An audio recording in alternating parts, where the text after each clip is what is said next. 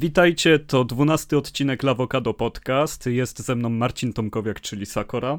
Cześć, a ze mną Arkadiusz Ogończyk, czyli Kaskad. Witam wszystkich. Dzisiejszy odcinek e, będzie odcinkiem poświęconym grom arcade'owym, salonom arcade i ogólnie zabawie tego typu ponieważ jest to specyficzna taka nisza, gatunek, gałąź e, tej naszej e, ukochanej gałęzi interaktywnej rozrywki, to tytuł odcinka też jest nieszablonowy. Arkadę daje radę i tutaj nie będziemy żadnych e, hamulców sobie odpalać, bo, bo nie chodzi o hamowanie w grach arcade, prawda, Sakora?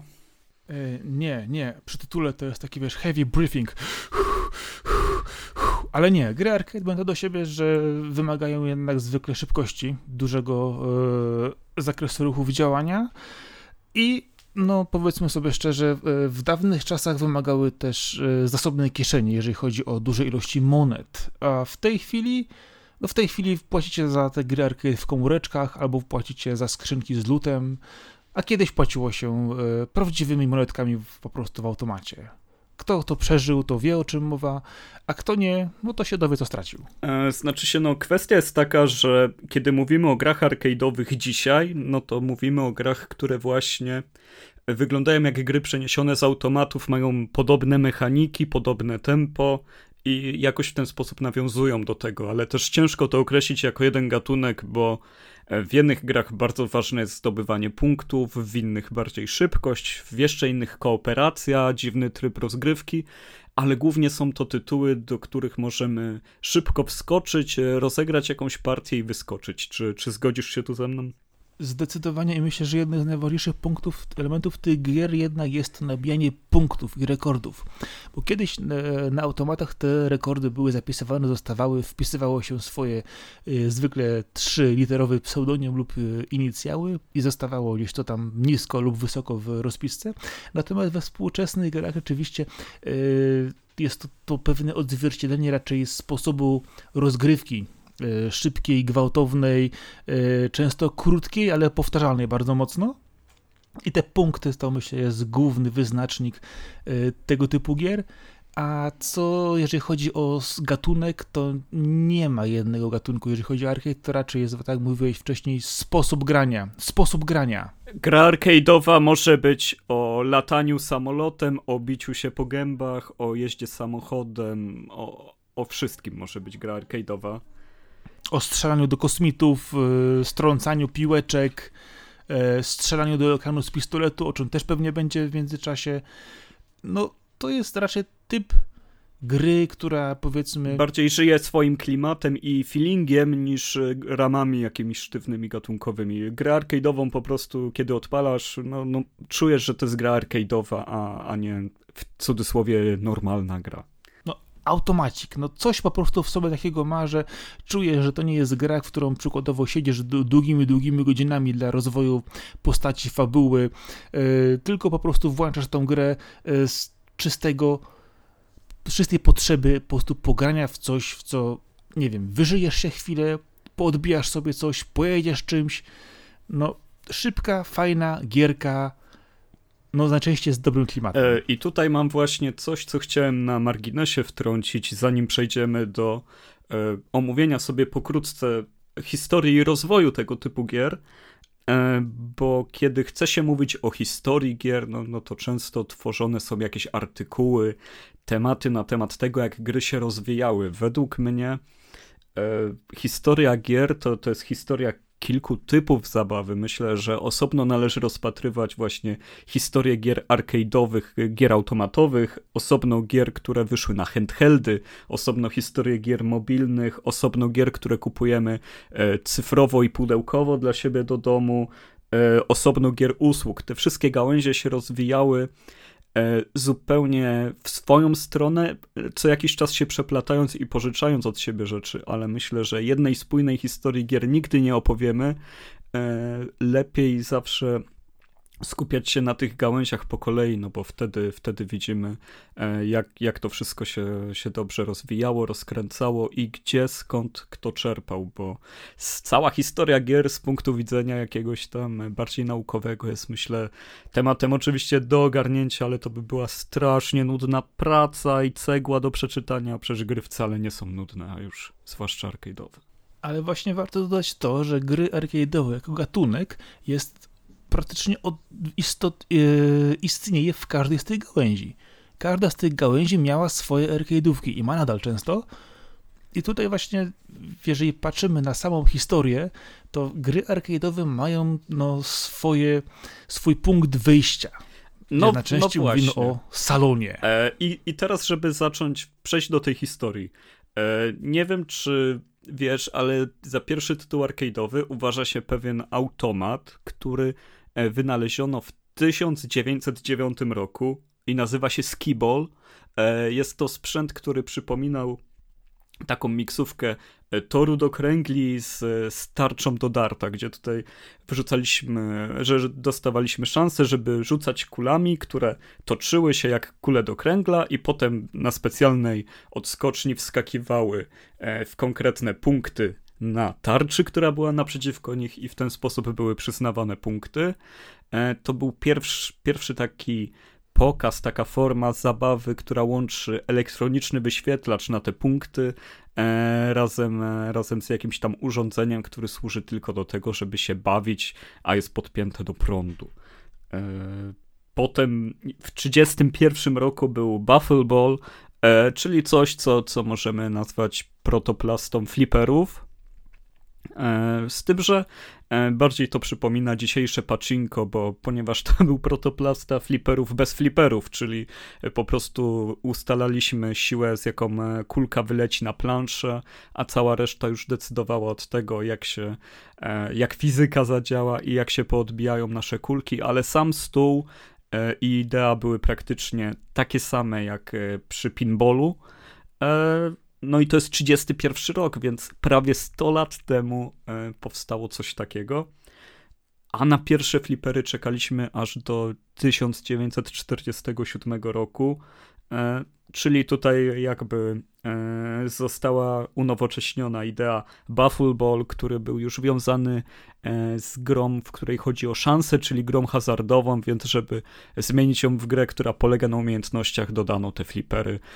No i co myślisz, czy pinball e, cały czas jest fajny? Yy, zdecydowanie tak. I tutaj od razu uderzę do współczesności, bo ostatnio poleciłeś mi Yokus Island Express. A faktycznie. Połączenie pinballa, połączenie pinballa z platformówką yy, i między innymi jak do mnie dzwoniłeś yy, w parę minut przed nagraniem i przegapiłem ten telefon, to właśnie tego, że kończyłem, kończyłem kawałek levelu. Sorry.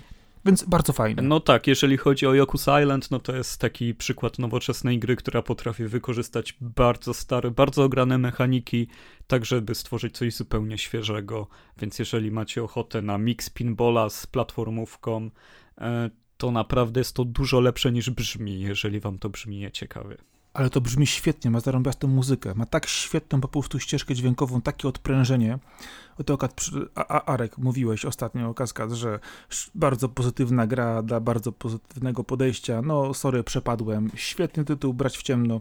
A jeżeli chodzi o klasyczne pinbole, y, to trzeba dodać to, że no, ja pamiętam jeszcze te, które stały naprawdę w różnego typu kurortach. No tak, tak, o te mi chodzi, no bo tutaj jesteśmy w 47 Dokładnie. roku, Gdzie, przypominam. Y, no, tak, ale ważne jest to, że do, do dzisiaj możesz na przykład spotkać w biliardowniach, y, w miejscach na przykład, gdzie co ważne, automaty do grania możesz dalej spotkać w, na przykład w różnego typu miejscach, y, gdzie masz właśnie bilard, gdzie masz y, rzeczy typu, y, nie wiem, bowling. Darty. Stoją tam często tego typu maszynki, chociaż ja mam więcej wspomnień związanych właśnie z tymi starymi automatami, które często się zacinały, stały w różnych miejscach, gdzie jeździło się za dzieciaka na wakacje.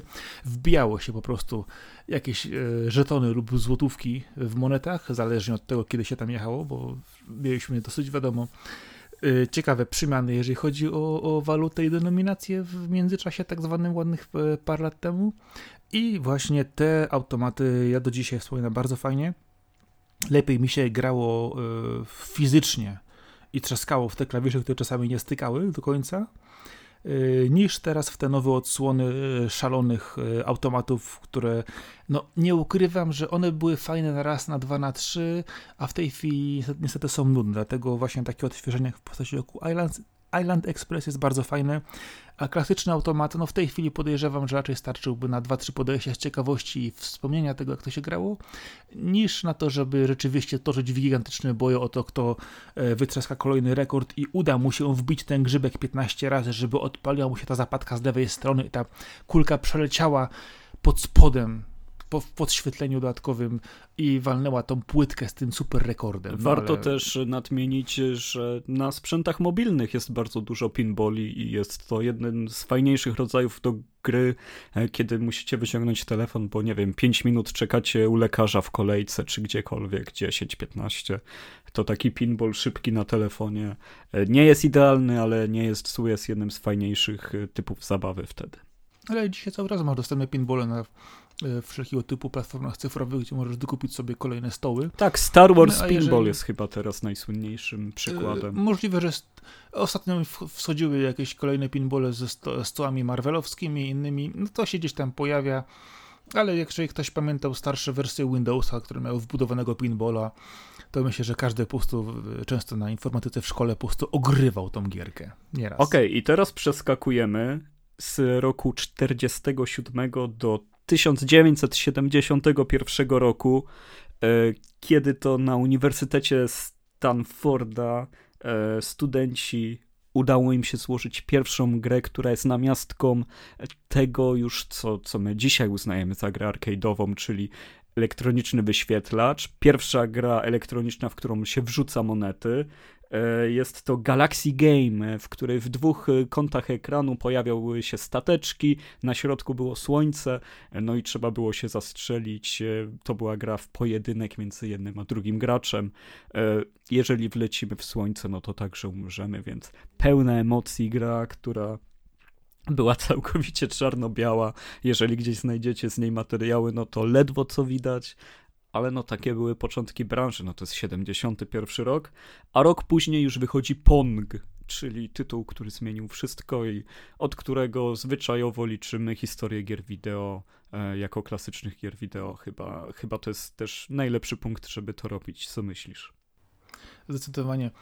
Dwa, dwa takie wtrącenia, jeżeli chodzi o czarno-białe monitory, bądź też monochromatyczne, to ja jeszcze miałem okazję, pamiętam, na początku lat 90., no będąc szczeniakiem, a nawet chyba jeszcze był to koniec lat 80. nawet, miałem okazję grać właśnie jeszcze na starych, dobrych komputerach z ekranami monochromatycznymi, gdzie było sporo różnych śmiesznych gierek, małych, większych lub yy, zupełnie bezużytecznych dzisiaj. Ale w tym samym czasie też grałem w Ponga i to nie tę wersję Ponga, polskiej wersji z pokrętłami, tylko rzeczywiście prawdziwego Ponga przywiezionego z Niemiec za dywizy u kuzynostwa i miałem naprawdę w ręku kawał historii. No tak, no bo po wielkim sukcesie w salonach tam chyba 30 tysięcy, ponad 30 tysięcy maszyn y, sprzedano w Stanach. E, to w 75 roku ukazała się wersja domowa, z tego co pamiętam akurat. Jej nie poszło tak dobrze, ale no, no dzięki Pongowi i Nolan Bushnell i całe Atari stało się takim symbolem e, nowoczesności gier wideo, e, wielkim sztandarem tego, dokąd zmierza branża i jak się będzie rozwijać. Ale los jest przewrotny i szybko się okazało, że no niestety dużo innych firm wzięło sukces Ponga i zaszło z nim dalej. E, mam tutaj na myśli przede wszystkim Taito, które 6 e, lat po sukcesie Ponga, po, po, jego debiucie, wypuściło Space Invaders. I tutaj już mamy do czynienia z mega kultowym tytułem, który rozpoczął coś, co e, wiele osób, które siedzą w arcade'ach, uważa za początek Golden Age te, tego, tego czasu, kiedy arcade'y naprawdę królowały. No chociaż my to głównie znamy z opowieści o tym, jak to wyglądało w Ameryce, gdzie te wszystkie bary z milkshake'ami i z dolewaną kawą e, były pełne e, jakichś różnych automatów, gdzie, gdzie tam w rogu dzie, dzieciaki rozmieniały dolary na 10-centówki czy też 25-centówki, e, żeby sobie pograć. Dokładnie, ale ważne jest że ta gra w jeden z klonów tej gry był też obecny na sławnym w Polsce u nas Pegasusie, gdzie każdy miał jednak szansę w to zagrać. I ta grę nawet nieświadomy, że Space Invaders rodowodu miało klona u nas na Pegasusie? miało, były Galaga między No nie no, Galaga To, to nie jest tak. klon Galaga i Galaxian, no to Namco, e, to były wielkie sukcesy Namco no, na fali tego tytułu, ale Tak, wtedy było- tak się by- robiło gry po prostu, bo nie było innego pomysłu. W cudzysłowie. No ale był identyczny praktycznie i Space Invaders też, na który No nie, Galaga już wyszła Był. później, była dużo, dużo lepsza. Okej, no to co, są trzy lata różnicy w tym wypadku akurat do pierwszej wersji, ale nie, nie zmienia tego faktu, że mechanika jest praktycznie identyczna. I Space Invaders, Invaders powiem ci, że grałem też na e, starym PC-cie, na monochromatycznym monitorze, więc też Nie pamiętam no ten jasne, ale tytuł, jednak więc... tempo i zachowanie się przeciwników, myślę, że Galaga to jest gra z tego samego gatunku, ale i inna, i lepsza, ale to Space Invaders należy się palma pierwszeństwa i pierwszy gigantyczny sukces, e, który tak bardzo pokazał, że, że jest siła w arcade'zie.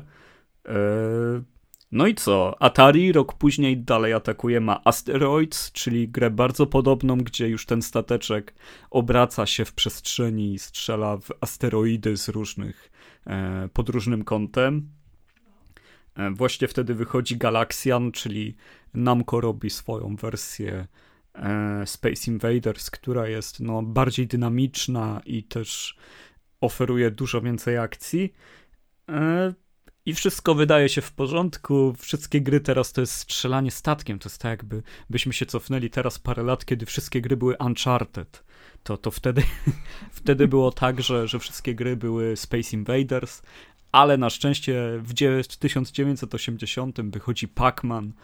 No i I zjada wszystko. no i to już jest e, wielki, wielki krok do przodu, jeżeli chodzi o sam wizerunek gier. E, Pierwsza postać w historii, która jest przyjazna, jest wesoła, jest humor w tej grze, e, są barwy w, w jakiś tam bardziej przyjazny sposób wykorzystane. Pac-Man jest zabawny, Pac-Man wydaje zabawny dźwięk, e, jest szalenie łatwy do opanowania, każdy od razu wie o co w nim chodzi. Jesteśmy w labiryncie, w którym mijamy duchy i zjadamy kropeczki. Jest to też pierwsza gra, która była ciekawa nie tylko dla małych chłopców, którzy czytali komiksy Stana Lee, ale, ale też dla dziewczyn, które wchodziły sobie do, do salonów, e, nie do salonów arcade, tylko do, do właśnie restauracji jakichś e, tamtejszych w Stanach i, i też prosiły rodziców o, o drobne na to, żeby sobie strzelić rekord w Pacmana. Wielka gra. No, Pac-Man jest do, do, do dzisiaj tytułem, który po prostu e, zjada e, sporo e, nowych gier grywalnością, jak i też banalnym pomysłem. No najdłuższa franczyza ever wychodzi na to, jeżeli chodzi o gry. No tak, no też no, filmy o tym nawet nakręcili, pomijam jakiej jakości. Ale wiesz, no, w 80 rok to jest Pac-Man, a 81 to już pojawia się tytuł, który... Frogger, tak? Wiesz co, nie, myślałem o naszym hydrauliku. E, znaczy się tak, jeżeli tutaj mówisz o, o Donkey Kongu, Donkey Kongu. Tak to jest. tak, no to tutaj już e, Nintendo wchodzi na rynek arcade z dużym, z dużym przytupem, chociaż chciałem od nich mówić chwilę później, jak już wejdą z konsolą, ale no faktycznie 81, no to Jumpman, którego jeszcze nie znamy Mm. jako Mario, e, w nintendowskiej wersji King Konga, e, za którą się sądzili, ale jakimś cudem Nintendo wygrało. Nie, nie wiem, jak tam wyglądała ta rozprawa, co prawda, ale według mnie no, zerżnęli całkowicie pomysł King Konga. No ale z drugiej strony była to licencja poetyka, każdy może robić e, dzieła kultury o gorylu, który porwał kobietę. No, przecież to, to nic złego. No myślę, że wielkość e, King Konga, a wielkość Donkey Konga to jest różnica. A pamiętaj jeszcze o jednym, że e, w japońskiej popkulturze e, King Kong pojawił się wielokrotnie, dużo razy wcześniej, między innymi jako przeciwnik Godzilli. I myślę, że tutaj kwestia tego, kto kiedy go użył i w jaki sposób, no mogła się w tych czasach jeszcze dosyć mocno rozjechać. Tak, chyba z King Konga zrobiono właśnie taki kulturowy trop bardziej, czy legendę, niż znak firmowy, dopóki się nie używa nazwy King Kong, to chyba jest wszystko dobrze. W każdym razie był to wielki hit, który do dzisiaj jest, e, ma, ma swoją społeczność, ludzie chcą bić rekordy, są filmy dokumentalne, są oszustwa wielkie, że, że ktoś twierdzi, że ma rekord świata, a nie ma. Bardzo fajna sprawa, żeby się zagłębić. No i to, to są te lata, kiedy jest prawdziwy wybuch arcade'u. Jeżeli chodzi o to, co się działo w latach 80., no to było niepodzielne panowanie tego typu zabawy. Jednak w połowie tego czasu pojawił się poważny przeciwnik, czyli Nintendo Entertainment System i Sega Master System, dwie ośmiobitowe konsole domowe, które sprawiły, że no te gry automatowe zaczęły na nie przeskakiwać i ludzie szybko się zorientowali, że zamiast wydawać w nieskończoność pieniądze w jakimś barze na rogu, gdzie nie zawsze jest wolne miejsce, mogą sobie kupić cartridge, siedzieć w domu i bawić się w najlepsze. Dokładnie, ale myślę, że jeszcze ważne jest to, że jednak sporo tych maszyn stojących w różnego typu salonach i tych konsol, pierwszych w sumie ukazujących się w taki sposób domowy, dzieli często jeszcze przepaść technologiczna, gdzie naprawdę obchnięcie kilku więcej procesorów i pamięci po prostu robiło cuda i sporo tych gier jeszcze czekało wiele, wiele lat, zanim udało się je porządnie przenieść na taką platformę domową. Nie no, no jeżeli to chodzi... jest długa droga. Jeżeli o to chodzi, no to NES faktycznie był bardzo słabą konsolą, jeżeli porównujemy go z automatami. Ale też no, no działo się dużo wtedy. No, no to była wielka rewolucja, która miała właśnie to, to, co zostało z Atari, tą zapaść Atari, no to uratował, uratowało Nintendo, wypuszczając własną konsolę, na której był Mario. Było masa konwersji właśnie z arcade'ów. Był Popeye w zajebistej wersji, był Hogan Ali, czyli gra, w której strzelamy z pistoletu świetlnego w cudzysłowie, Duck Hunt ze słynnym psem, który wciąż się śmieje, kiedy nie trafimy w kaczki.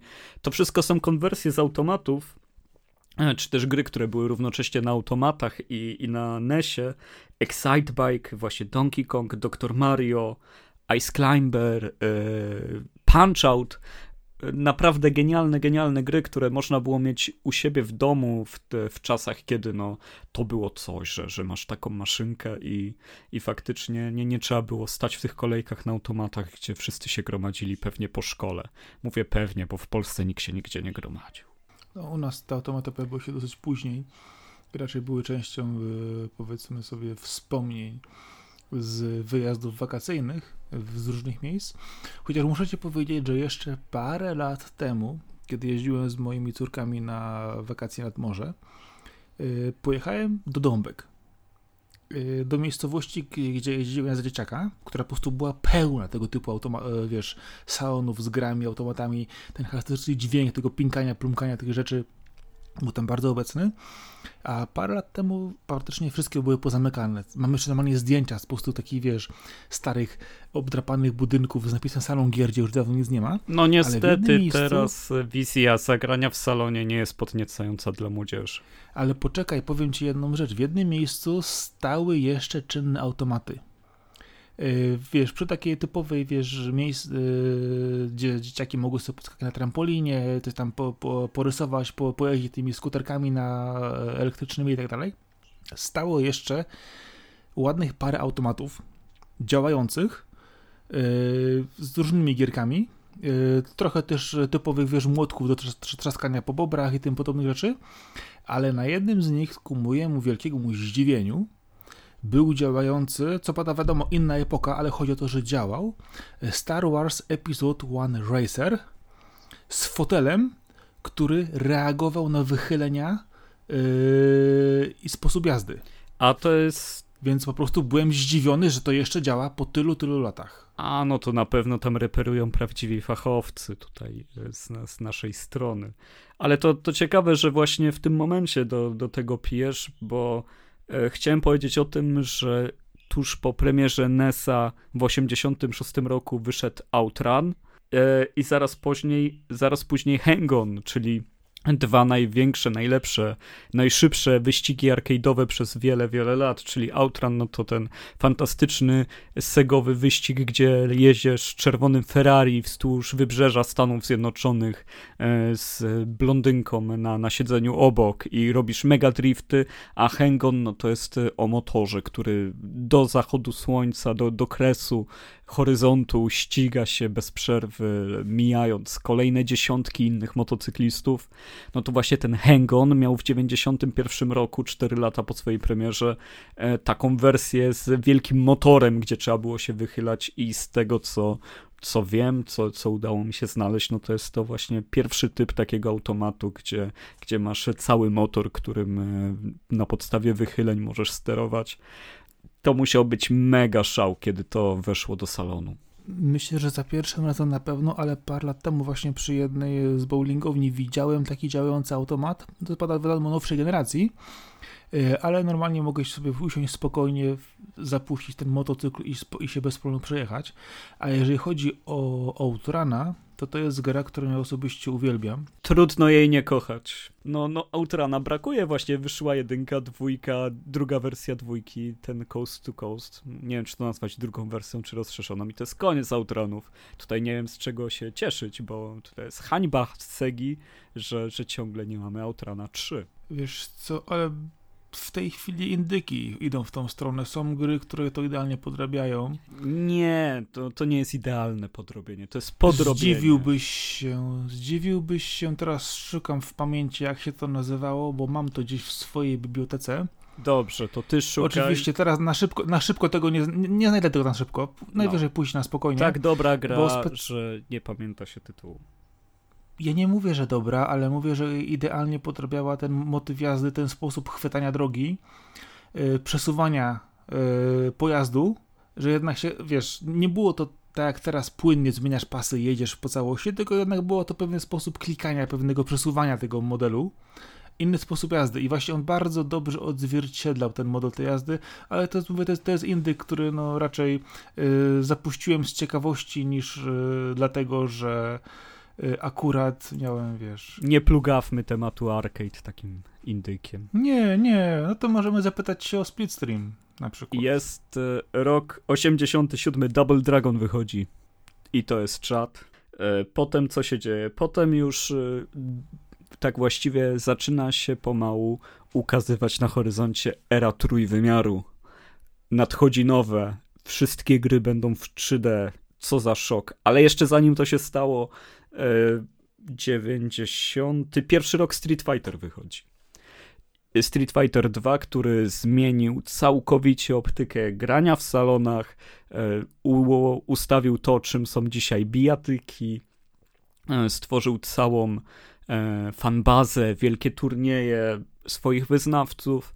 E, pojawienie się Street Fightera 2, no to była naprawdę mega wielka rzecz, jeżeli chodzi o gry wideo i oczywiście stało się to na początku na salonach arcade, gdzie, gdzie Capcom e, pokazał swoją bijatykę e, z Ryu, z Kenem, z Chan-Li, z Blanką, z wszystkimi postaciami, które do dzisiaj cały czas są tak, e, tak bardzo niepodrabialne, że kiedy zobaczymy tylko ich przez ułamek sekundy na ekranie, wiemy kto jest kto. Świetny design, świetne e, ciosy, ruchy. Wszystko było naprawdę o 10 lat do przodu w tej grze. E, no i co? I, I, nagle bijatyki się pojawiły. Nie trzeba już grać na punkty w arcade'ach. A rok później Mortal Kombat. No. Też Mortal Kombat to w ogóle było objawienie też z tego powodu, że miałeś tam digitalizowane postacie, po prostu, które było wszystko wow, fotorealistyczna grafika, Jezu, zobacz jak ta jucha mu leci, ale tu się dzieje.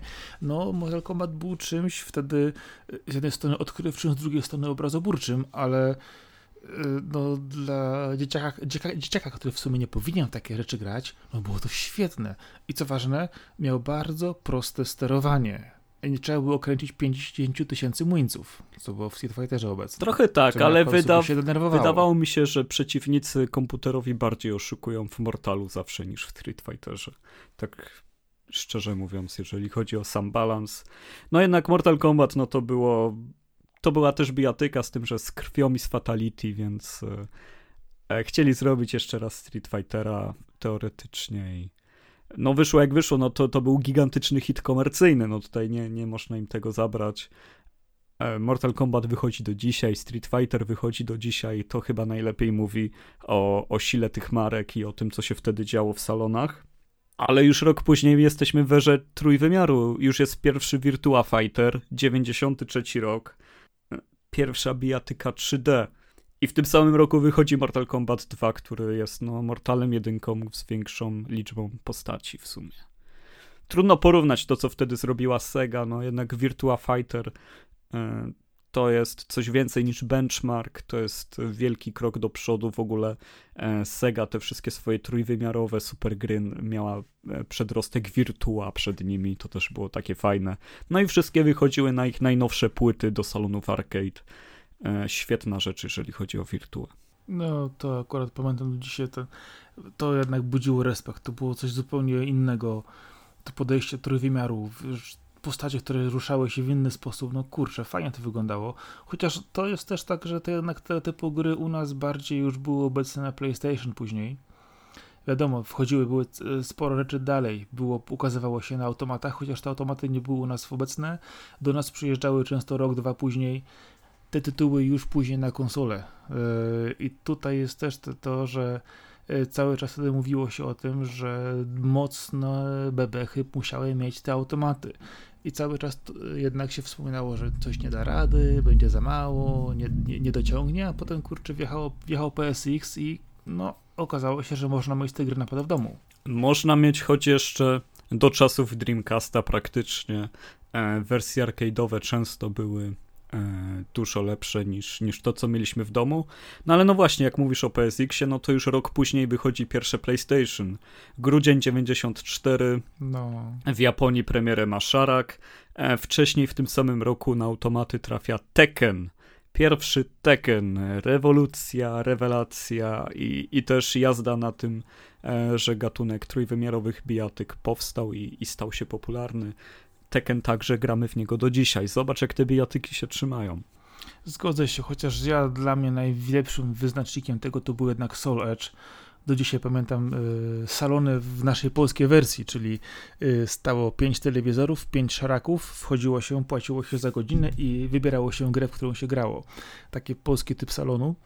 Y, I ten Soul Edge, który jeszcze wtedy Y, zanim stał się Soul Blade'em, grałem na imporcie japońskim, gdzie żeśmy też nie rozumieli pewnych y, kwestii, jeżeli chodzi o zdobywanie broni czy rozszyfrowywanie historii, natomiast sam sposób grania dla mnie w Soul Edge'u i film wprowadzający, który po prostu wtedy był czymś objawieniem i muzycznym, i animacyjnym. No wiadomo, teraz gry wyglądają lepiej niż to intro, które wtedy było prerenderowane, ale sposób działania na wyobraźnię, fantazję po prostu młodego człowieka, wprowadzenia w ten świat gry i później bardzo dobre sterowanie w tej grze, która notabene jest kontynuowana do dzisiaj jako Soul Calibur. No dla mnie to jest po prostu ok, Tekken jest legendarną grą, ale Soul Edge dla mnie sorry, zawsze będzie fajniejszy, lepszy. No to kwestia tego, czy wolałeś jednak bić się przy pomocy nóg i rąk, czy dobrych, wypasionych broni, które jednak, no, sposób gry był trochę inny, ale mi akurat bardziej odpowiadał. Nie, oczywiście, masz, masz rację całkowicie.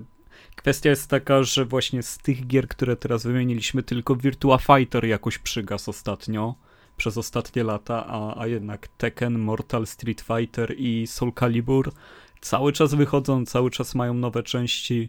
No, no duży szacunek y, chyba się należy ich twórcom ale też jesteśmy w epoce PSX-a w tym momencie w branży i, i trzeba przyznać, że jest to czas, kiedy arcade i, i salony zaczynają już pomału, pomału przygasać. E, zdecydowanie wygrywa granie w domu. E, myślę, że to jest e, już koniec ery PSX-a, to jest czas, kiedy coraz wyraźniej widać, że tylko Japonia się trzyma automatów i tam pojawiają się różne dziwne rzeczy, ale zanim o nich, no to jeszcze o dosłownie kilku chciałbym e, takich, które jeszcze, takich premierach, które wyszły na automatach i, i są bardzo, bardzo dobre i ciekawe. No to jest Metal Slug e, z 96 roku. E, SNK zrobiło świetną, genialną strzelaninę.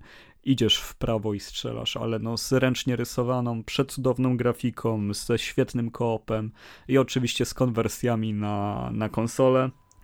I dopiero później, no to jest 2001 rok, Virtua Fighter 4 e, o którym warto wspomnieć nie tylko dlatego, że ta gra wyglądała tak, że wypalała wtedy oczy, ale też była pierwszym automatem, który miał łączność online w historii. Co to były za czasy, że między automatami była jakaś sieć, która się łączyła, ale to nie służyło tak, jak dzisiaj by służyło do walki z ludźmi, którzy są w innym automacie. Nie wiem, ty jesteś e, w Nara, a ktoś jest e, w Sapporo, tylko e, e, miałeś swoją kartę, którą wkładałeś do automatu, tam się wbijały twoje rekordy, wyniki, jak z kimś się spotkałeś i walczyłeś, i przedmioty, bo tam była kustomizacja postaci. I jakbyś pojechał na drugi koniec Japonii i włożył swoją kartę, no to dalej wszystko się będzie zapisywać. Miałeś taką jakby kartę pamięci do automatów Virtua Fighter 4, no Memorka, memorka. Jakie to wszystko jest cudownie genialne. No, no przecież jakie to były czasy, jak, jakie te pomysły były świetne i przyszłościowe. I, I często, często w ogóle się zapomina o tym, które firmy e, jakie, jakie innowacje wprowadzały, i się mówi tylko o tym, kto co rozdał za darmo i teraz wszyscy grają, bo jest za darmo, albo open beta, albo closet beta, albo jakakolwiek inna Early alpha. access, early access jeszcze, nie zapomnij. No, rozdaw rozdawnictwo jest tak duże, że swoim e, jakby rozmiarem zaczyna, przy, zaczyna już dawno przygłuszyło to, to co jest jakby, e, to co warto, warto wyróżniać. E, czy po tym Virtua Fighterze jeszcze coś można wymienić? No chyba tylko jedną grę w 2002 roku wyszło World Club Champion Football, czyli gra, w której jesteś menadżerem piłkarskim kupując prawdziwe karty Panini. E, to, to był jakiś mega szał. Nie wiem czemu to i tak Japonię podbiło, ale to podbiło Japonię. Od 2002 roku e, wychodziły nowe automaty co rok do 2019 e, sprzedano, e, gdzieś to miałem zapisane, do 2016 roku sprzedano 850 milionów kart do tej gry, gdzie każda karta to jest piłkarz, którego sobie skanujesz na automacie, układasz swojej drużynie i potem obserwujesz, tylko możesz im wydawać komendy podczas meczu, który symuluje już sam automat. Były w to Mistrzostwa Japonii rozgrywane, była scena turniejowa, ogólnie niesamowity temat do wgryzienia się. E, dwie edycje tego automatu trafiły do Europy, ale no, z wiadomych przyczyn e, raczej trudno było im się przebić. W 2005 i 2006 e, były w Europie. Nie wiem, czy ktoś jeszcze na to trafi, ale World Cup Champion Football no, no niesamowita rzecz, jeżeli chodzi o, o takiego prekursora zbieractwa, no bo tutaj zbieranie kart, no, no to tak naprawdę Magic the Gathering, karcianka Pokémonów, no i wychodzi na to, że to jest kolejna taka wielka karcianka, a, a w ogóle się o tym nie mówi e, poza Japonią. I, I co dalej? I już nic. Ale użyłeś tutaj jako słowa kluczy, że chodzi o zbieractwo. To jest coś, co zawsze działa na ludzi. Coś kolekcjonowanie, wiesz, począwszy od kamyszków przez e, patyczki, jak kończą właśnie na kartach. Patyczki no zbierałeś? To działa zawsze. kiedyś. A nie? A nie zbierałeś jak byłeś ten? Zawsze, zawsze trzeba by było, szło się do lasu, brałeś jakiś taki duży badel, musiał mieć wież i trzeba było, wiesz, mieć zawsze większy niż kolega. Nie no, jednego badyla to tak, ale patyczków to nie. A w Mysie Patysie nie grałeś? Nie, nie grałem. A to straciłeś naprawdę spory kawałek dzieciństwa, sorry. O, sorry. Wiesz to, to, musi, to musisz nadrobić. O, oczywiście. Weźmiesz kiedyś, weźmiesz córę i nadrobisz. Będziemy nadrabiać. I, I przechodzimy do momentu, kiedy arcade tak naprawdę jako jakaś myśl przewodnia, idea i coś, co pcha w pewien sposób branżę na, na innym torze niż konsole stacjonarne, PC i usługi, które się wtedy rodziły, no pomału zanikło i w tym momencie arcade, no to już chyba się kojarzy nam tylko z grami ruchowymi na dziwne kontrolery, których z różnych powodów nie masz w domu, czyli różne Dance Dance Revolution, e, kontrolery, które pomagają ci strzelać, masz jakieś pistolety, tego typu rzeczy. E, to jest chyba ostatnia nadzieja arcade'ów, żeby ciągle być. No, bierzesz do tego Wii, bierzesz sobie e, tego Fitringa nowego, no i gdzieś to się pojawia. No masz rację, jeżeli chodzi o Wii, no to jest chyba ostatnia arcade'owa konsola, która naprawdę działała nie tylko jako konsola domowa, ale też jako sprzęt, który ma jakiś swój gimmick, sterowanie ruchowe bardzo łatwe i tam było bardzo dużo takich gier, nawet Wii Sports, ile ja w tego tenisa przegrałem multiplayerowych pojedynków, no to tylko ja wiem i moja prawa ręka, która tak świetnie serwuje. Mhm. To dlatego masz tak mocno tą prawą rękę rozwiniętą mięśniowo. Tak, od Wii. No tak, no tak. Ten nunchaku to trzeba nie, nieźle machać. No, no, czy, ale naprawdę, każdy, kto serwował przez kilka godzin w Wii Sports wie, że, że to nie są, wiesz, grzanki z cukrem. O, nie, nie, nie, przelewki, nie, przelewki, wiesz, potem wychodzisz potem na dzielnie i wiesz, wszystkich prostujesz prawą ręką, wyprowadzasz, wiesz, No i jeszcze, odpowiedni, wiesz. zanim było Wii, no to Dreamcast dzierżył taką palmę, że to jest taki arcade w domu, no, no to tutaj trudno się z tym nie zgodzić, ale Dreamcast, no to jest taki motyl, bardzo krótko żył, bardzo pięknie, ale no, no niestety nie, nie, nie była to zbyt długa linia na wykresie czasu. No nie, no ale zapisało się fajnie w pamięci, chociaż do dzisiaj pamiętam, że jednak jej moc była mała, wtedy niech sporo gier już ukazywało się zarówno i na Dreamcastie i, i na PC i często te gry PC-owe już wyglądały lepiej i tu już też pojawiały się pewne rozłamy, że e, tam nie kupuj tej wersji gry na tą, no, no ten kup sobie lepiej na tą, nie? No, i, no już tak właśnie myślę, że to był ten, ten problem, że zacierały się już pewne granice, jeżeli chodzi o platformy do grania. E, no i teraz jesteśmy właśnie na platformach domowych, na, na których bez problemu znajdziemy arcade'owe gry. Przynajmniej e, ja uważam, że nie ma problemu ze znalezieniem takiej zabawy. Nie wiem, co ty na to i w co grasz, jeżeli potrzebujesz takiej rozrywki. Znaczy zależy, musimy jeszcze jedną rzecz powiedzieć, e, gdyż jeżeli chodzi o typowo gry arcade'owe, to te klasyczne rzeczy cały czas można znaleźć, czy to na y, konsolę, czy to na, na PC. Mówisz o kolekcjach, Często... tak? Y, klasyków. Tak, możemy kupić kolekcję, możemy kupić pojedyncze rzeczy, więc jeżeli ktoś chce po prostu sięgnąć po tego typu tytuły, to nie ma problemu y, dopad dopadnięcia jakiegoś katalogu Midway, Capcomu, Atari, SNK, no jest ogromnej ilości. Powiem szczerze, że jest tego bardzo dużo, ale cały czas za mało. Y, ale też kwestia jest taka, że pytanie tak naprawdę, kto chce w tej chwili grać w y, tego typu gry. No ja bym chciał Outrana mieć na PS4 na przykład, no bo trochę mi głupio, że, że nie ma tej gry i się czuję tak trochę lewo, kiedy okay. muszę stary sprzęt wyciągać na partyjkę w Outrana. Zgodzę się. Większość ludzi w tej chwili po prostu wyciąga komóreczkę, gra sobie w jakiegoś asfalta na przykład. Ojej, I, i, ała. No, ale, ale, ale, taka jest prawda. No, te gry jednak przeszły trochę ewolucji i jeżeli nie będzie, wiesz, odpowiedniego sposobu dostarczenia ich e, do nowych odbiorców, no to one tak nie wrócą.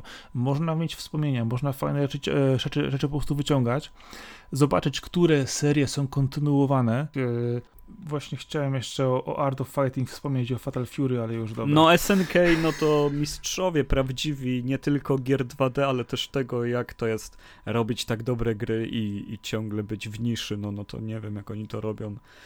E, jakichś tam małych elementów im brakuje. Ten Samurai Showdown, który wyszedł w zeszłym roku, bardzo dobra gra, której brakuje kilku tak podstawowych rzeczy, żeby stać się hitem i wysoko ocenianym tytułem, że aż szkoda tego zmarnowanego potencjału, ale to tak już zupełnie na marginesie mówię. Jak ktoś lubi dobre systemy w bijatykach, to niech się pobawi, ale niewiele więcej tam jest. No, ale właśnie, ważne, ważne, żeby spojrzeć na to, czym w tej chwili jest gra arcade'owa. W tej chwili gra arcade'owa to, tak jak mówiliśmy na początku, szybka rozgrywka. Usiądziesz, przejdziesz jeden poziom, przejdziesz jedną trasę, może dwie, może trzy, i idziesz dalej. Bez jakiegoś e, niepotrzebnego w tym przypadku grania, zagłębiania się w jakiś wielki lore, historię, przeżywania nie wiadomo jakich emocji, tylko po prostu wchodzisz, idziesz się rozerwać yy, i wychodzisz z tej gry. Yy, I powiedz mi jedną rzecz. Jak w tej chwili zapatrujesz się na rozwój tego typu tytułów, ale mówimy w tym momencie nie o mobilkach, gdzie po prostu tego jest zatrzęsienie, tylko jak takie tytuły mogłyby dotrzeć do młodych, nowych odbiorców na dużych konsolach. Yy, ale jakie konkretnie tytuły? Że takie na szybkie partyjki? Tego typu, tego typu, tak. Tego, nie, nie, ale nie chodzi mi o gry typu, e, na przykład, które możemy wziąć sobie, te typu, gry typowo imprezowe, nie typową bijatykę, bo to jednak jest coraz obecne, ale na przykład weź sobie tytuły pokroju na, o Crazy Taxi na przykład.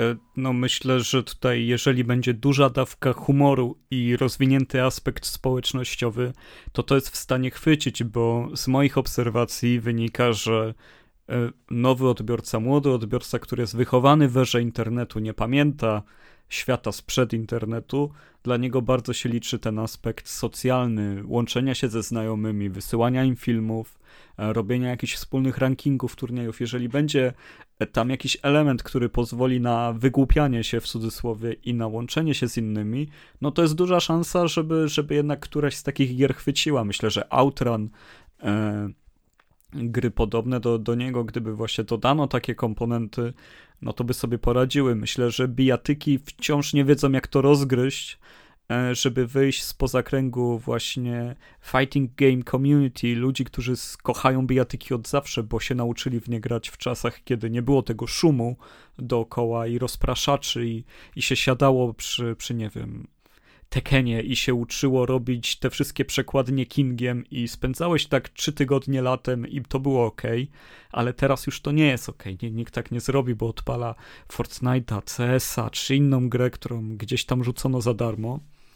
Więc no, no tutaj w ten, w ten aspekt trzeba mocno uderzyć, żeby można było efektowne akcje łatwo wykonywać, a reszta już jakoś pójdzie, mi się wydaje, no bo te gry są szybkie. No, Tony Hawk jest arcade'owy według mnie bardzo i tutaj to, Tony Hawk umarł dawno temu. No i dałoby się go przywrócić, gdy, gdyby właśnie aspekt multiplayerowy, gdy wyszła deskorolka na, najpierw nas, nastawiona na multiplayera, właśnie na te zabawy, które były w Tony Hawku, przecież Horse, e, czy też granie w Berka na deskorolce, no, no to były bardzo fajne, fajne rzeczy, przy których spędziłem masę godzin i wydaje mi się, że one nie żyją teraz, bo nikt ich nie robi, nikomu ich nie pokazano i tutaj trzeba dać coś od siebie, jeżeli jest się wydawcą, żeby to rozreklamować, bo myślę, że, że to samo się sprzeda, jak już dotrze do ludzi, tylko muszą to jakoś poznać. Przede wszystkim musisz zamienić e, deskorolkę na hulajnogę.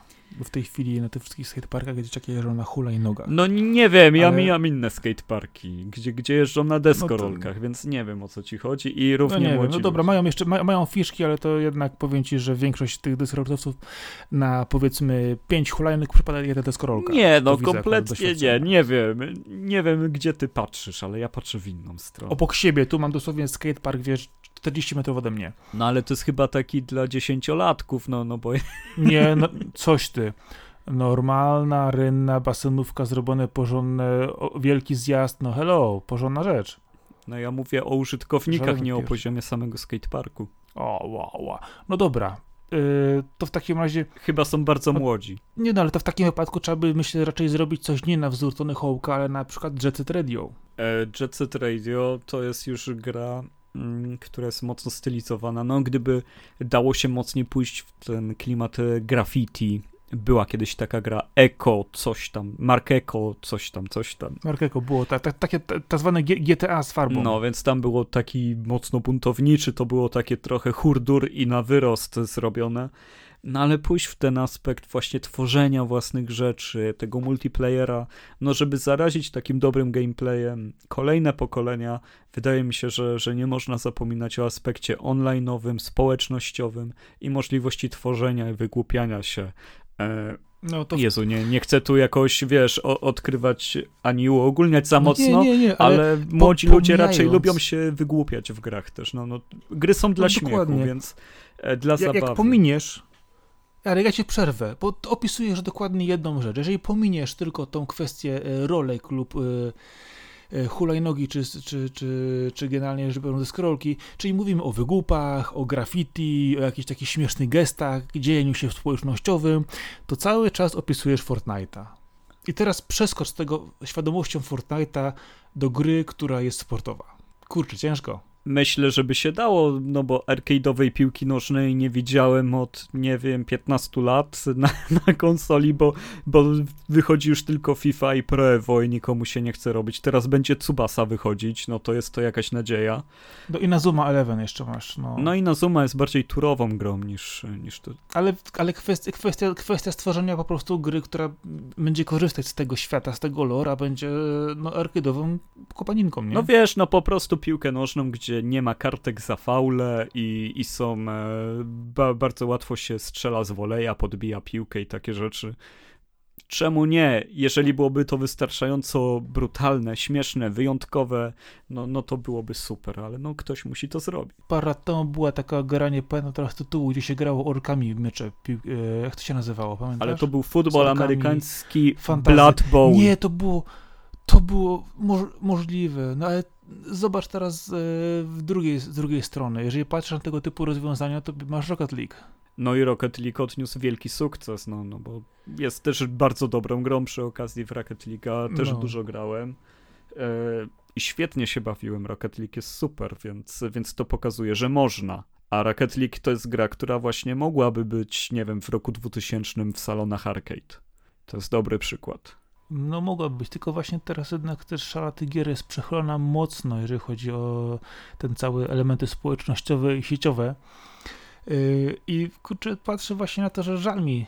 Brakuje mi też takich tytułów, gdzie mógłbyś po prostu sobie odpalić bez żalu grę i po prostu w nią pograć bez żadnego, rozumiem, dodatkowego sentymentu. Bo w tej chwili, jeżeli chcesz przyciągnąć kogoś do gry arcade'owej, gry szybkiej, powiedzmy krótkiej, yy, zorientowania tylko powiedzmy na szybką zabawę, to mm, masz cały czas gry jednak sieciowe dostępne w ogromnym zakresie i nie wiem w którym miejscu przeszliśmy od tego, że gra arcade'owa powinna mieć te wszystkie zaimplementowane elementy sharingu i dzielenia się z wszystkimi innymi, bo dla mnie gra arcade'owa jednak w samym swoim założeniu e, jest raczej rozrywką jednoosobową. Wiesz co, ale na przykład trialsy są arcade'owe mocno. E, jest, jest to te, tego typu podejście pod arcade, gdzie jest i multiplayer, i, i jest co szerować i etapy są krótkie i można przy tym siedzieć 10 minut i 10 godzin. No, no tutaj chodzi o tego typu produkcję według mnie. No, no da się to zrobić, tylko trzeba wymyślać nowe sposoby na, na zabawę właśnie. Trialsy, e, innego typu wyścigi też by mogły tak samo wyglądać. E, nie wiem czemu E, nie, nie ma też jakiegoś sensownego rozwiązania na, na te bijatyki jeden na jeden, ale to długo nie będzie, bo te gry wymagają skilla i zawsze będą wymagać, a, a nowy odbiorca nie chce mieć skilla, tylko wejść, poklikać. No, no co, co tu dużo mówić. No właśnie i tu doszliśmy do tego najtrudniejszego e, momentu, gdzie jednak te gry arcade'owe, pomijam, że gry w poprzez lata miał swoją ewolucję. Teraz mamy gry, które zupełnie działają inaczej niż te, które działały kiedyś, ale wtedy jednak te gry były czysto mocno skillowe, które wymagały rzeczywiście wyśrubowania, po prostu wyciągnięcia tych swoich umiejętności po najwyższy poziom. Oczywiście było to wtedy związane z tym, żeby jak najwięcej tych pieniędzy utopić w automacie, y, miało to po prostu bezpośrednie przełożenie na kwestie ekonomiczne. Natomiast y, teraz gry mają to do siebie, że wydaje mi się, że strasznie rozleniwiły y, nas graczy też, y, no i współczesnych odbiorców, że te gry jednak muszą się cały czas udawać, muszą cały czas się nagradzać, nawet popierdółkami, wiesz, levelami co, co, co, co, co jedno pierdnięcie i jednak trochę inaczej do, do, do tego się podchodzi. Nie jest to gra, która w przeszłości wymagała po prostu, żebyś autentycznie nauczył się jej na pamięć i wszystkich rzeczy, którą oferuje, bo inaczej jej nie przejdziesz, a na końcu oprócz tego, że masz skilla, musi być jeszcze takiego fuksa, że głowa mała, a w tej chwili gry jednak e, powodują to, że e, może wejść do, w ich poziom każdy, bez problemu się w nich odnajdzie, e, a nawet, nawet jeżeli nie ma skilla, no to sobie po prostu zapłaci i kupi co potrzebuje. No. Jest to, i to podejście współczesne jednak powoduje, że inaczej od samego początku tego gracza kształtuje. Deweloperom jest cały czas bardzo trudno wyważyć poziomy trudności. Myślę, że, że to jest główna kwestia, że normal stał się easy, hard nagle się robi podejrzanie trudny, e, ale trudny nie w sposób skillowy, tylko że na przykład no, grasz w, w, jakąś strzelaninę i nagle masz o połowę mniej życia, albo przeciwników trzeba dwa razy dłużej strzelać, żeby zabić. E, zamiast robić tak, że oni są mądrzejsi, albo jest ich, nie wiem, zachodzą się z innych stron. Levele są tak przygotowane, e, żeby byli w innych miejscach na, na różnych poziomach trudności. Nikt tego nie robi, tylko po prostu się obniża tobie życie, zwiększa się celność przeciwnikom i jazda, masz hard. Chciałeś hard, to no masz. No bo tak jest prościej.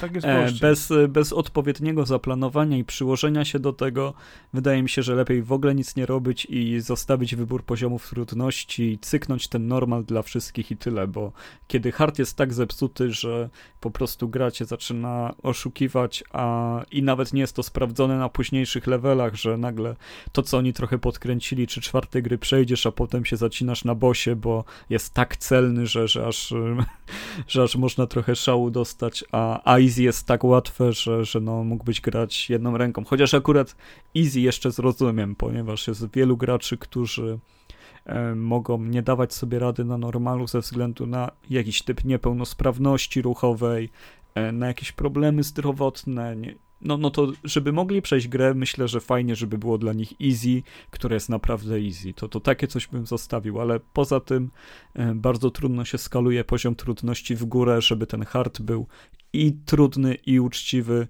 Tutaj często się w tym temacie wykazują serie takie jak Devil May Cry, Bayonetta. Przy topowych slasherach często to się udaje, ale ich jest tak naprawdę bardzo mało.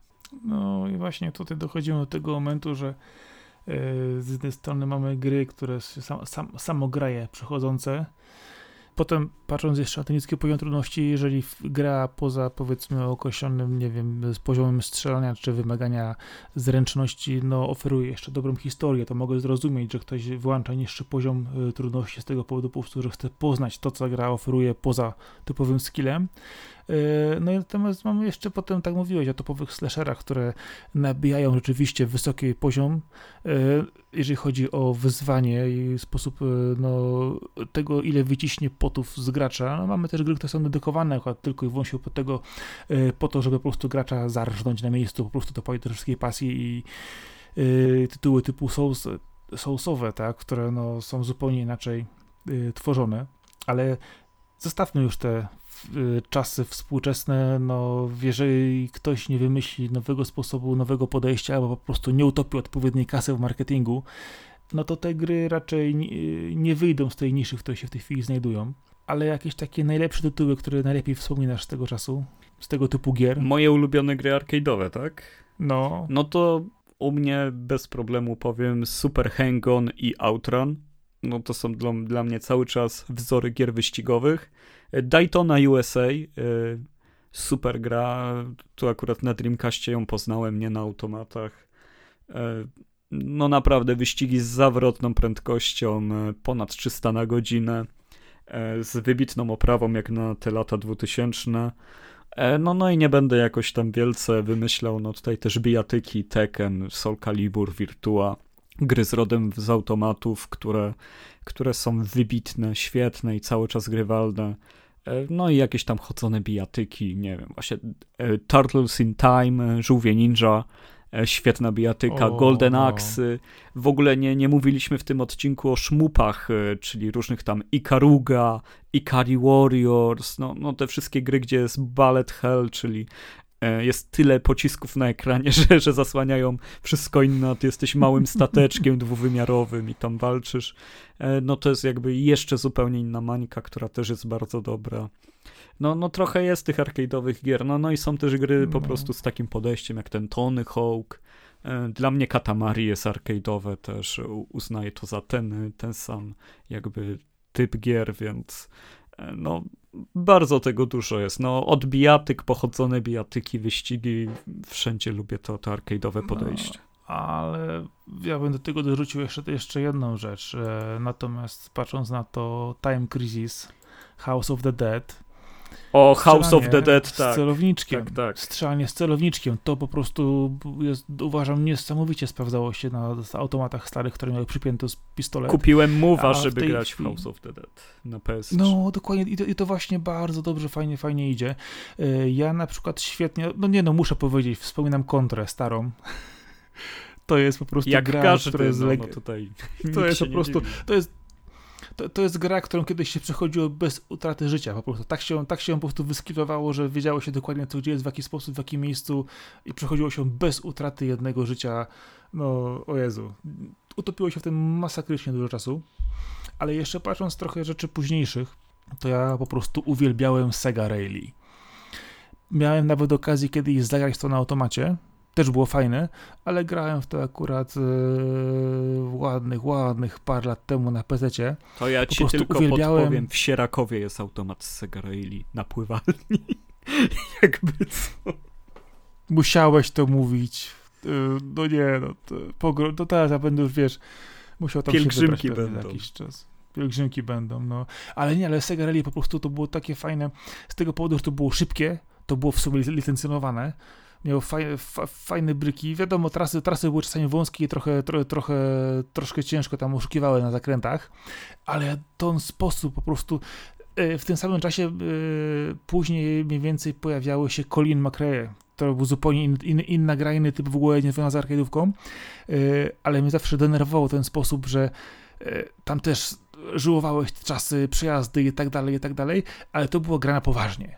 Natomiast Sega Rally było totalnym odlotowym szaleństwem. Po prostu działałeś gaz dechy i modliłeś się, żebyś wyhamował tylko przed tym jednym ślizgiem, że po prostu ci w ten zakręt bagien, to po prostu wlecisz to wszystko i po Tak, bo to był ten klasyczny gameplay wyścigów Segi, gdzie masz cały czas timer nad sobą i musisz do checkpointu zdążyć.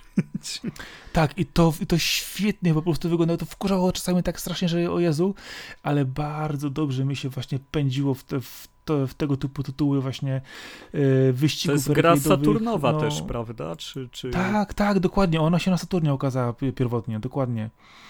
Więc to jest po prostu coś dla mnie, o Jezu, kosmos po prostu, jeżeli chodzi o tego typu, e, typu gry, bo e, później okazywało się już inne rzeczy, które były często już przekombinowane, gdzieś usiłowały, nie wiem, nabierały nas, że są fajną arcade'ówką i no brakuje mi tego. No, no mało było arcade'owych rajdów tak naprawdę. Ale jeżeli PlayStation 2 masz ciągle podpięte, to była taka gra jak Shocks. Powinieneś ją też sobie albo znać, albo kojarzyć, jeżeli lubisz taki typ zabawy, bo bardzo blisko Sega Rally leży. Shocks, musiałbym spojrzeć. Chociaż... EA Big. Chociaż powiem ci, że z tego czasu, jeżeli chodzi jeszcze a propos biatyk, to X-Meny które były. E, nie chodzi mi o to, e, jak to było, Children of the Atom, pamiętasz? Ta chodzona bijatyka. Nie, nie chodzona. A nie, to faktycznie, było, dobra, już. To było 2,5D, to było 2,5D, to było, e, to, postacie były trójwymiarowe, tła były też takie zrobione. Ona była generalnie lewo-prawo, czyli standardowo widok na prosto, tak w Murtalu czy Fighterze, ale dochodziły jakieś specjalne ciosy czy efekty dodatkowe bajerańskie, to wchodziło w trzeci plan. No ja tą grę po prostu zarżnąłem od, od, w całości. No, jeżeli chodzi właśnie, ona też była na automatach, też była na automatach. Ja ją ogrywałem na konsoli no do dzisiaj jedna z moich ulubionych gier tego typu, bo tam po prostu były po prostu potężne ilości postaci, yy, bardzo ładnie to było zanimowane i zrobione, a ja wtedy też yy, na fali komiksów, które okazywały się wiadomo u nas w zesztówki w kioskach, yy, no X-Men jako moja ulubiona ekipa z tamtych czasów, no to po prostu ta gra po prostu była objawieniem, fenomenalnie się to w to grało, a chyba zaraz będę jej szukać.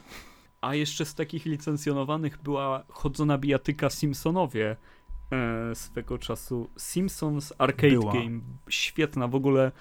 E, jak sobie chciałem ją przypomnieć przed tym odcinkiem, to mi wyszła informacja, że ona była na podstawie drugiego sezonu Simpsonów. A wiesz, który teraz leci w telewizji sezon? Nie wiem, biorąc pod uwagę, że to jest porównanie lat 90. O Jezu. 31 sezon właśnie leci Simpsonów.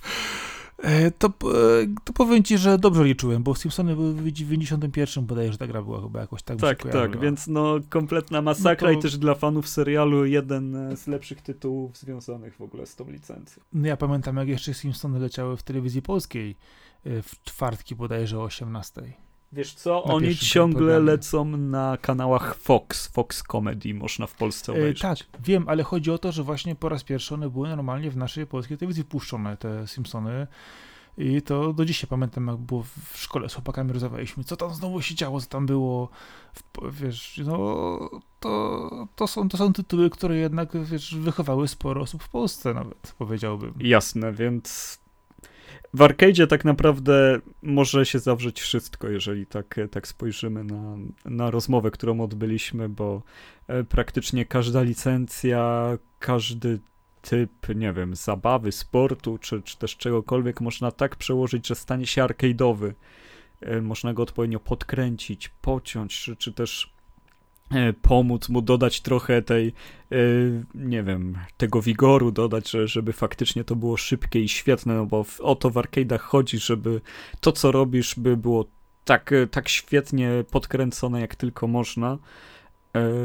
No i chciałbym od ciebie jakieś słowa podsumowania na koniec, no, no bo tutaj już E, przeszliśmy całą epokę arcade'ów, zakończyliśmy ją, siedzimy teraz na swoich konsolach, gdzie rządzą open world i, i długie gry RPG i tego arcade'u już coraz trudniej znaleźć. A ja powiem ci, że można znaleźć ten arcade y, często w indykach.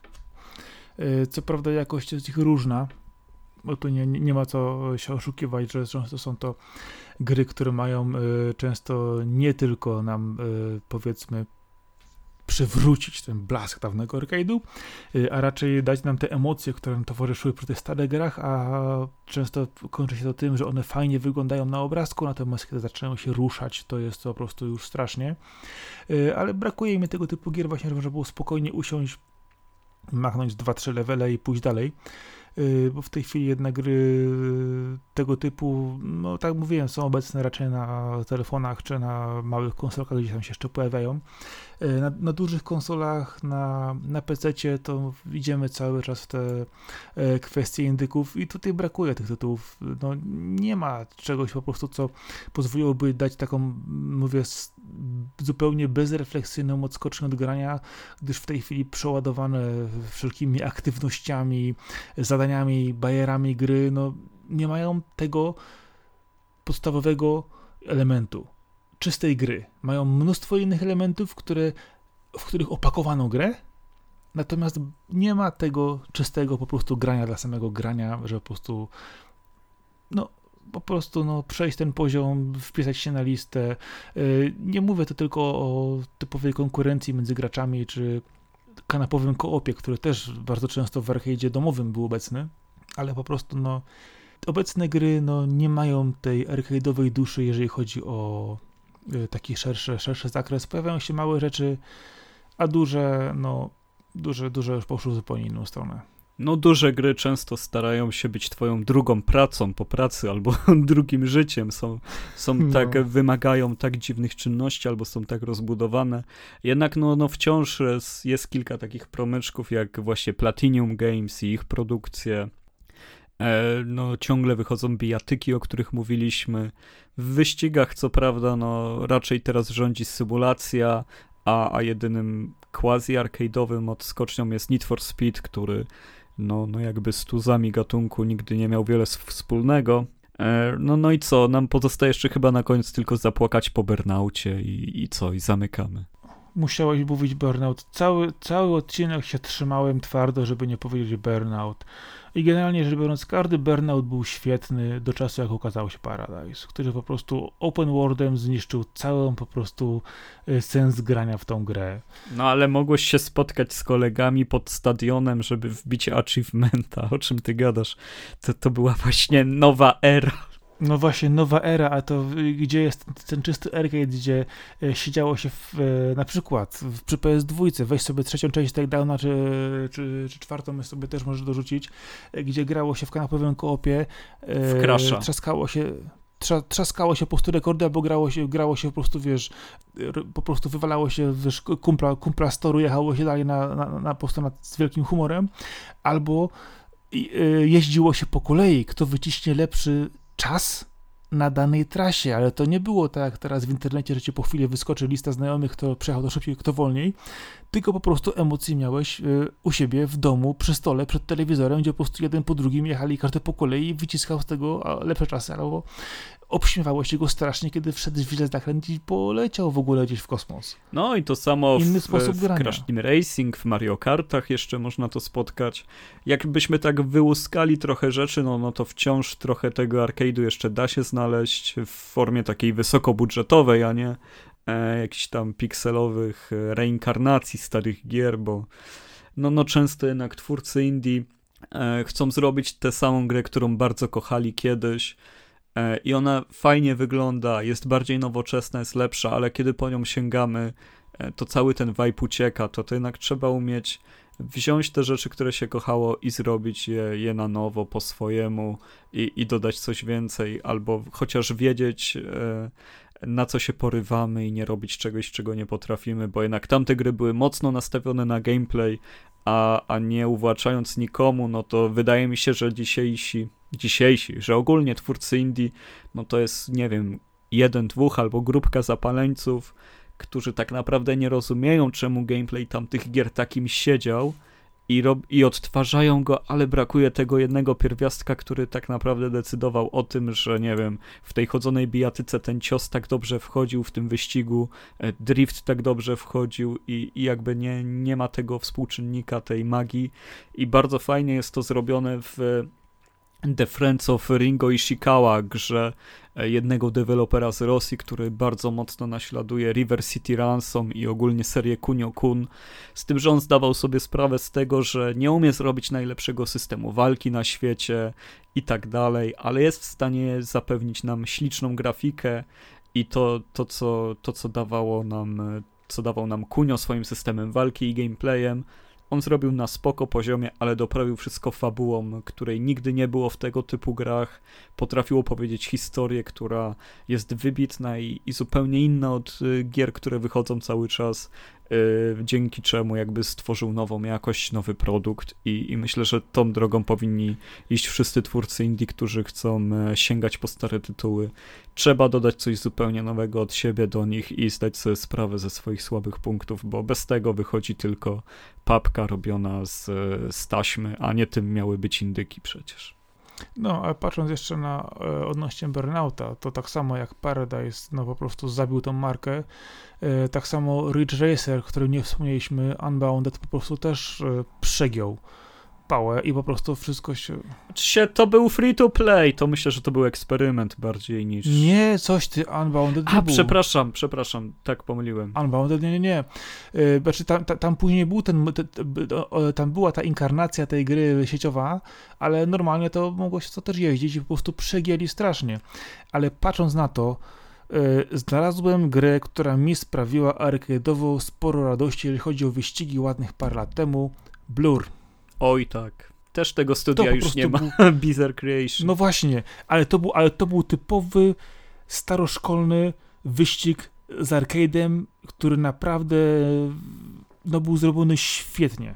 Te szerokie trasy, żeby można było się rozpychać i odpowiednio walczyć, to, to było świetne I bonusy, połączenie. bonusy zupełnie, zupełnie pokręcone bonusy, sposób jazdy, nawrotki, e, konkurencja mocna na torze i trzeba było dobrze docisk dociskać, żeby to przejść. I to było zrobione. Oj, w online dużo w to grałem na Xboxie. Oj, tak, Bardzo ale dużo. to było totalnie arcade'owe. To było totalnie arcade'owe z tych powiedzmy nowożytnych gier, które były zrobione w nowej oprawie. Nieźle, i miały tego ducha starego w sobie. I w tym samym czasie wtedy wychodził Split Second i te gry były one były unikatowe w skali generacji, ale byłyby tak podobne no. do siebie i wyszły w tym samym miesiącu chyba. tak ale, na split, ale na split, tak, one, one się okazały blisko siebie, ale na split second się obraziłem. Nie no, ja też, ja tylko w Blur grałem. A, ale powiem ci, powiem ci dlaczego. Dlatego, że i na PS3 i na PC, gdzie już naprawdę miałem wysoki poziom nakręcony i daleko zaszedłem, e, w jednej i drugiej wersji gry, kiedy, którą przechodziłem dwa razy bardzo daleko, uszkodzały się savey. Ała. I wszystko wylatowało w kosmos. Rozumiesz, to mi się zdarzyło to dwa razy, kiedy naprawdę zajechałem już tam chyba, nie wiem, do dziesiątej ligi, czy cholernie wysoko, bardzo, bardzo daleko. I mniej więcej w podobnych momentach wywalały mi się gry. Save gier na dwóch zupełnie różnych, wiesz, platformach, gdzie tego się w ogóle nie powinno wydarzyć. Ale się obraziłem na to tak strasznie, że o Jezu. E, no dobrze, no ale żeby taką smutną konkluzją nie kończyć, no to... To weźcie w blur. Proszę o bardziej, bardziej wesołe podsumowanie od ciebie, żebyś powiedział, jaki fajny jest arcade i, i że czekasz na więcej. No chcę. Wiem, wiem że Blur, e, Blur 2 się nigdy nie ukaże, ale autentycznie to jest gra, do której możesz z przyjemnością wrócić, jak szukasz e, dobrej, arcade'owej gry, znasz trochę tytuły, to sięgniesz po starsze rzeczy do SNK, ja wrzucisz coś sobie z, może ze starszych y, biatyk, ok, nie ma problemu. Przy nowych grach, no uważaj, bo sparzysz się na jędykach, ale właśnie jeżeli chodzi o wyścigi, to Need for Speedy, no Need for Speedy poszły swoją drogą yy, mniej więcej tam w, w chwili, kiedy zjadły burnouty, usiłowały je naśladować, yy, to się po prostu rozjechało. Wtedy, mówię, był też Blur, ja do Blura mogę spokojnie wrócić w każdej chwili i pewnie będę się tak samo bawić jak, jak kiedyś, bo arcade ma to do siebie, że ma przede wszystkim sprawiać przyjemność z czystego grania. Nie jest jakieś e, nie wiadomo jakiegoś e, rozwijania lore, czyszczenia mapy, kombinowania nie wiadomo czego. Nie, arcade po prostu ma spełnić jedną podstawową funkcję dać ci chwilę radości. Dokładnie, dlatego też na sam koniec powiem jeszcze, że jest Super Monkey Ball, świetna gra, która jest idealnie arcade'owa. Prowadzimy małpkę, która jest w kuli i obracamy planszą, żeby ją odpowiednio przeprowadzić prze, przez level. Niesamowita zręcznościowa sprawa, która brzmi trochę głupio, ale jest y, uzależniająco grywalna. Tak samo jak wiele gier puzzlerów w stylu Mr. Driller, który mam nadzieję niebawem powróci, różne odsłony Puyo Puyo, Tetrisy najnowsze myślę, że możemy uznać za arcade'owe Tetris Effect, więc no bierzcie, bierzcie to co najlepsze z gier, które są, że tak powiem, gameplay heavy, e, Pamiętajcie o tym, e, jak, jak świetne rzeczy wychodziły na automatach, jaką zostawiły za sobą spuściznę i legendę. E, no i tyle. By, był z wami Marcin Tomkowiak, czyli Sakor. I Arkadiusz Ogończyk, czyli Kaskad. Dzięki, cześć, na razie. Cześć, hej, hej.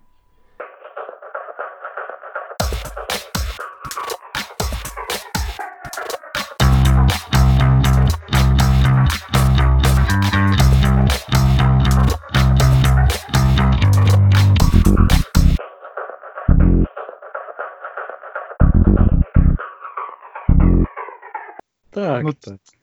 Co za kurde, normalnie niewychowany człowiek. No nie, nie wolno tak robić. Co, co się dzieje? Jesteś ostatnio bardzo zdenerwowany inicjatywą Lawokado. Coś czuję. Nie, co? jestem po prostu przejęty. Przejęty. Jestem zaangażowany. Okej, okay, okej. Okay. Bardzo dobrze, to się cieszę. Dobra, dobra, dobra. To już to słodzić to, co możesz, wiesz, słodzić z tej, no. No nie wiem, powiedziałem bardzo dobrze i że się cieszę, to nie jest słodzenie jeszcze. Jakbym powiedział, że troszczysz się jak nikt, albo e, widzę, że ci zależy i bardzo mi się to podoba, to trochę inaczej by to brzmiało. Oj. Mów dalej, mów dalej. O, już, już. Dobrze ci, dobrze ci idzie. Tak, no, tak. Ha, dobra. E, o czym właściwie dzisiaj gadamy? A, Boże się. No plan zupeł... wysłałem. No, zupełnie, zupełnie jestem oderwany od rzeczywistości granatem i ja wiem, że wysłałeś plan, w tym, w tym planie nic nie ma jak zawsze, więc spoko. Co? tak, no, tak. Czekaj, coś, coś tu napsułem w kąpie, poczekaj, poczekaj, nie już wiem, bo poprzesuwałem sobie niepotrzebnie te. No, weź tam sobie poprzesuwaj lepiej. Tak, no, tak. Ty, ty, ty, no, nie no, no, normalnie ty sobie dzisiaj nagrabisz. Ja cię dzisiaj nie pozwolę tego normalnie poprowadzić. Tak, no, tak. Mówisz, że ten... Chyba jest e... jakiś unfal tam, bo... Tak, no, tak. Tak, tak, no tam jest sepuku i onigiri tam na końcu, więc... E... Tak, no, tak. Ty wiesz co, poczekaj, ja idę po piwo, zaraz wracam. O, bardzo dobrze. Ale bezalkoholowe. Ha. Niedobrze. Tak, no, tak. E, zmywarka ruba pi, pi, pi. A, a to myślałem, że betoniarka u ciebie co to? No, tak, parkowała betoniarka na, wiesz, no. na podjeździe. No. Tak, no, tak. Jak w arcade'zie. O. Przegrałeś. Piong. Tak, no, tak. Bo nie, nie, nie, nie, nie, o Boże, nie. O Jezu. Tak, no, tak. Arkadę daje radę. Tak, no, tak. No jest prawda, jest prawda. Myślę, że za starych dobrych czasów to byśmy nagrywali te, te, ten podcast siedząc w jednym pokoju przy piwku. Tak, e, a nie każdy u siebie już, w domu. już widzę w tej tak, tak. do siebie. No. Dokładnie. Tak, no, tak. Nie, nie, właśnie powiem ci, akurat byśmy trzaskali, trzaskali w RPG, wiesz, przez y, dziesiątki lat po prostu. Taka jest prawda już teraz. Tak, no, tak. Spokojnie, będą z ciebie ludzie. Tak. Tak, no, tak. Mordo,